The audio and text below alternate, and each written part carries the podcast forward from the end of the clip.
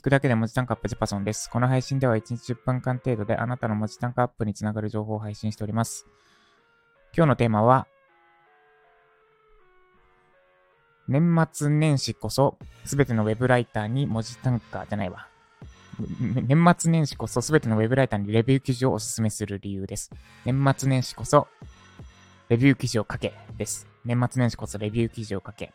で、これは、例えば、ウェブライター始めようか迷ってる方、もしくはウェブライターとして活動しているものの迷いがある方、あるいは、もうウェブライターとして迷いはないけれども、もう一段階前に進みたい方には参考になるはずです。要は全てのウェブライターに参考になるはずです。で、結論としてはタイトルの通りでレビュー記事を書きましょう。で、なんでレビュー記事を書くべきなのか。そしてどう書くのか。についてお伝えしていきます。で、まず Web ライター始めようか迷ってる方に向けての情報となりますが、もうとりあえず書いてみましょう。で、なんでとりあえず書けっていうのかについてお伝えします。まあ、例えば、Web ライター始めるにあたって判断材料を集めるとかありますよね。えっ、ー、と、Web ライター将来性あるのかとか、実際稼げるのかとか、で、まあ調べるのももちろん重要なんですが、その前にまずとりあえず書いてみて、あなたが向いてるのかどうか、そして続けられそうかどうかを判断しちゃった方がいいです。で、具体例でお伝えします。例えば、えっ、ー、と、Uber Eats にしましょうか。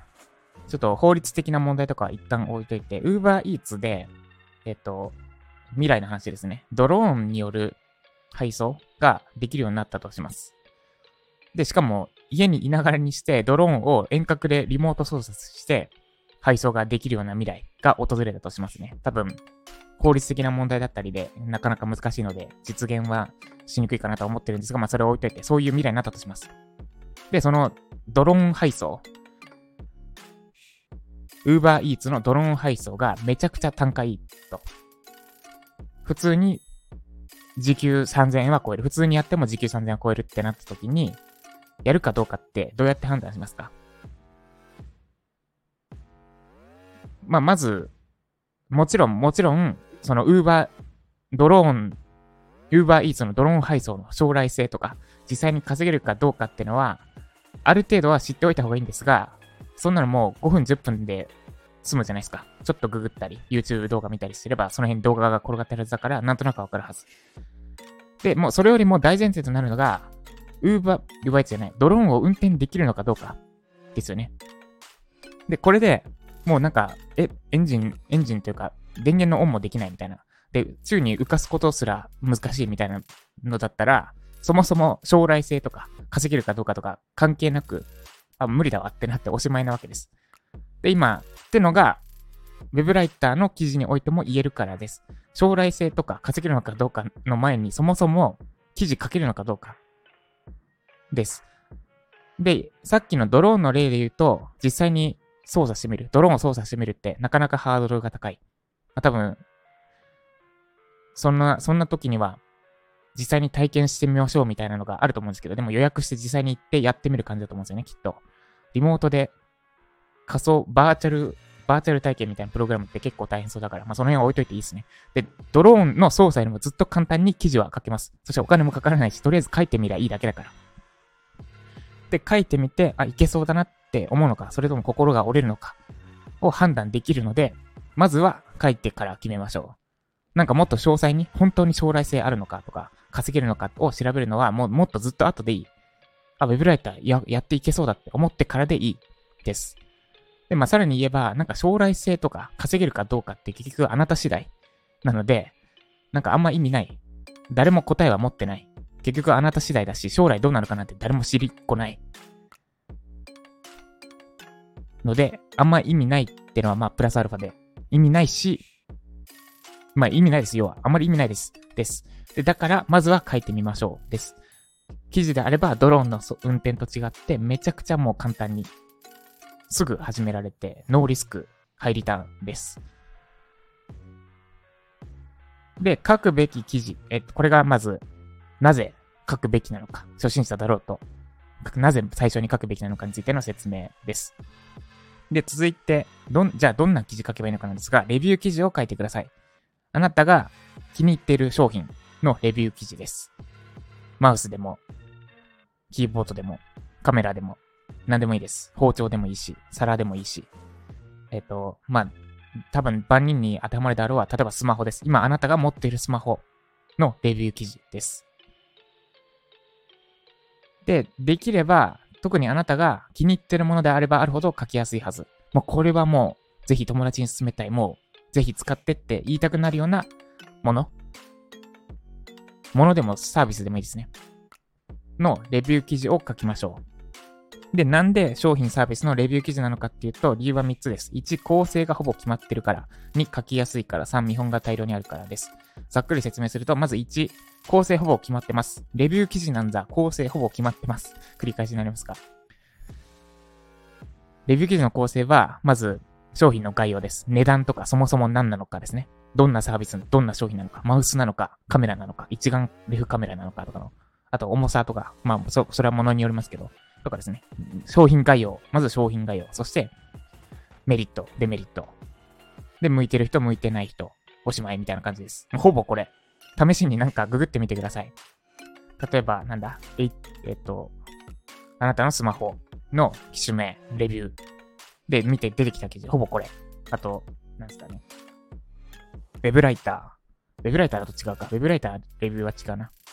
まあ、なんでもいいです。ウーバーイーツ、配達員、体験談とか、レビューとか体験談でつけてググるとほぼ構成これ。メリット、デメリット。あ、まあ、概要をメリット、デメリット、向いてる人、向いてない人。おしまい。まとめ。で、アフィリエイトリンクです。ほぼ決まってる。だから構成で悩まなくて良いです。で、二つ目書きやすいからです。で、普通に、とりあえずこのキーワードで書いてみてくださいって言って書こうとすると、どうしても上位記事に引っ張られて、パクリ記事みたいなのができやすいんですが、レビュー記事について、特にあなたが気に入っているレビュー、商品のレビュー記事であれば、あなたから出てくる情報がめちゃくちゃ書きやすいです。で、3番目、見本が大量にあります。その商品名レビューってあれば、まあ、まずほぼ間違いなく、記事がいっぱい出てくるので、そいつらが見本になります。です。なんで、レビュー記事を書きましょう。で、さらに前提を言うと、文章を通じて、その商品、あなたがこれからおすすめする商品、あなたが気に入ってる商品を CI におすすめする前提を持ってください。で、条件としては、交流不可です。要は、なんで、なんでトラックボール買おうとしてるの？とか質問できないし、今の仕事何？とかって質問できないし、質問、向こうから質問もできない。え、それってどういうことみたいな質問はない。ただ文章を、まあ、手紙でもいいですよね。一方通行の手紙を渡して、で、知り合いにその商品買うかどうか判断してもらうみたいな前提です。で、あなたはおすすめしたい。ぜひ使ってほしいっていう体ですね。まあ、っていうか、お気に入りのサービスであればそうなるかと思います。で、これ書くにあたって別にリサーチしても OK です。ただしです。ただし、これだけは守ってほしいのが、他の人の書いたレビュー記事とか動画だけは見ないでください。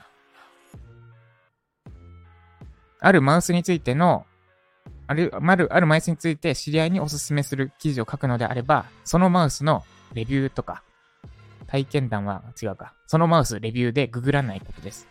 その記事見てしまうと、せっかくあなたの中にある情報が、なんだ、濁るっていうんですかね。なんで他人のレビュー記事とか動画だけは見ないでください。見ないでください。それ以外は何でも見ていいです。まあ多分主に使えるのは、その商品の公式サイトとかですね。そういうのをリサーチしてもいいんですが、他人のレビュー記事、動画だけは見ないでください。その商品に関する。レビュー記事、動画だけは見ない。この条件さえは持っていただければ、他何してもいいです。ググってもいいし、電話してもいいし。まあ、電話とかまでしなくていいですけど。で、その上で今言った構成、えー、概要をいいところ悪いところ、おすすめする人しない人の5つかな。について、ざっくり書いてみてください。で、この辺書き方とかこだわらなくていいです。ざっと書く。知り合いにここがおすすめだよって、おすすめだよって伝える前提でざっと書く。です。で、実際に書いてください、これは。Google ドキュメントとか、なんか、でも、お手元のテキストでも、なんだ、LINE でもいいです。LINE の下書き、下書きないか。何でもいいので、とりあえず実際に文章に起こして、書き起こしてください。で、ざっと書き終わったら、上位記事を見てみます。MXL5 っていうトラックボールについてのレビュー記事を書いたのであれば、MXL 5レビューでググって1位に上がってくる記事とか、1位、2位、3位らへんの記事を見てみる。で、スマホについての記事を書いたのであれば、Oppo Reno A だっけな、私が使ってるのは Oppo Reno A。てか、今はほぼ使ってないんですが、Oppo Reno A のレビュー記事書いたのであれば、Oppo Reno A、リノ、リノ A か、リノ A レビューの上位記事を見てみる。で、あなたが書いた記事と比較してみる。で、これをやるだけでもうあなたに足りないものがわかるはずです。で、多分、初心者の方であれば、あ、そういう観点で、そこまで、そこまでの流度、こんなきめ細かく見てなかったわ、とか、あるいは、あ、こんなに公式サイトのこの情報知らなかったわ、とかですね。いろいろ見えてくるはず。あと、表現の仕方もそうですね。まあ、リサーチの仕方もそうだし、そのものに関する観点、細かい観察眼っていうんですかね。観察眼もそうだし、書き方もそう。いろいろ足りないものが見えてくるはずです。で、これを最初にやるだけで多分人によってはもうやるべきことが分かって、あと勝手にやれるはず。何をすべきか分かって、で、その足りない部分を埋めてって、で、文字単価2達成できるはずです。で、その1位の、1位、2位、3位の記事とあなたの記事を比べてみて足りないものを浮き彫りにします。で、この1位、2位、3位の記事と同じようなクオリティの記事を書けるようになったとしたら、あなたは間違いなく、これは私が断言する、保証するんですが、文字単価2円は獲得できます。間違いない。文字単価2円でもちょっと安いぐらいですね。もっと取れる。5円ぐらい取れます。1、2、3位と同じぐらいのクオリティの記事が書けるな。で、それに必要なものは、多分書いてみて、書いて、書いた上で、書いて、あなたが実際に書いた文章と上位の記事に書いてある文章を比較して初めて体感できます。まあ多分この辺ですよねって今私が言うことはできるんですけど、えっ、ー、と、今言ったとこですね、観察眼とか表現の仕方とか、なんか言えはするんですけど、それだと実感が湧かなくて、自分で書いてみた記事と上位記事比べると、うわ、足りないことだらけだって絶対になるはずです。で、これで、ああ、こんなもんかって思うんだったら、もう早速書いて、もうその記事をしっかり仕上げて、で、提案していけば、まあ、まずそんなに苦労なく Web ライターとしてやっていけるはず。で、今、単価、低単価で悩んでるって方は、まず、もう、まずこれをやってみることです。これやってみて、自分の実力を把握する。